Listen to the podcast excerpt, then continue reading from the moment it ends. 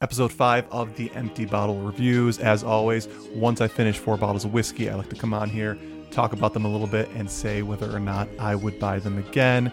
So, with that, let's jump right into the first one with the Blue Spot seven year old. Now, this is uh, batch one of the Blue Spot 7, bottled at cask strength and aged in a variety of casks uh, with some 19 year old Madeira cask matured whiskey in here. This is really an outstanding whiskey. The problem with this is the secondary market prices. Most liquor stores around here are going to be charging three to four hundred dollars for this, and for that price, absolutely not worth it.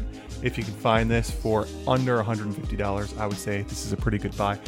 This is a really nice, bold, rich whiskey, one that I really enjoyed um, and one that I actually have a couple of backups of on my shelf. You can see right behind me, but I was able to get those ones for around $100. So if you can find it for 150 or less, I think this is worth it. Even with the young age statement, there's much older whiskey in here, and it really delivers a rich, nice drinking experience. Again, that is the Blue Spot 7. Next up is the Compass Box No Name number one. This was a limited edition Compass Box from 2017, bottled at 48.9%, and contains 75% 13 year old Ardbeg whiskey.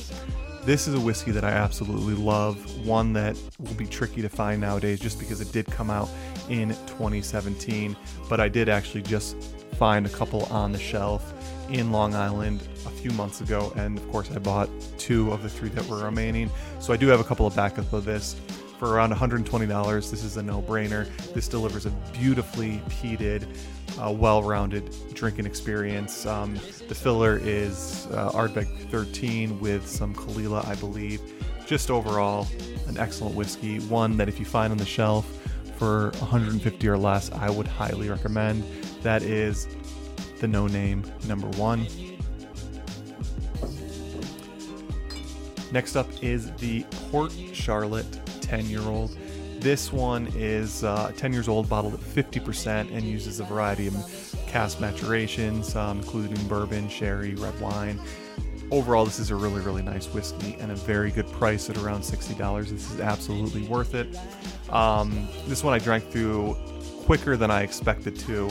Uh, when I first opened it, my first few pours were just so so, but as this oxidized a little bit in the bottle, or maybe my palate changed, I ended up liking it more and more as I drank down the bottle. For $60, this is one of the better entry level peated whiskeys from the Bruichladdich Distillery. Highly recommend this. Definitely worth a buy at $60 or less. And finally, my most recent bottle kill was the Redbreast 21 year old, bottled at 46%, matured in a combination of ex bourbon and ex sherry casks. This is a really, really nice whiskey.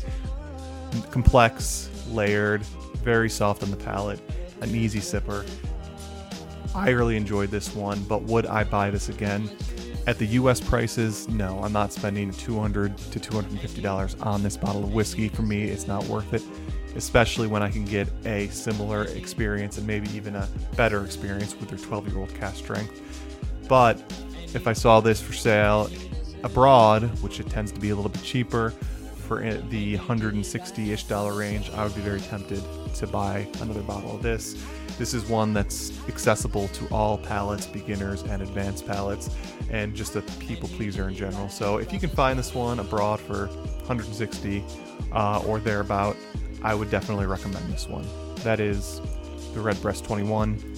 So with that, those are my most recent bottle, empty bottles, and I will be back shortly with my next four. I've already got one empty bottle in the waiting, so once I have three more done, I will be back with episode six. As always, thank you for tuning in. If you liked what you saw, like, comment below, and I will see you next time. Take care.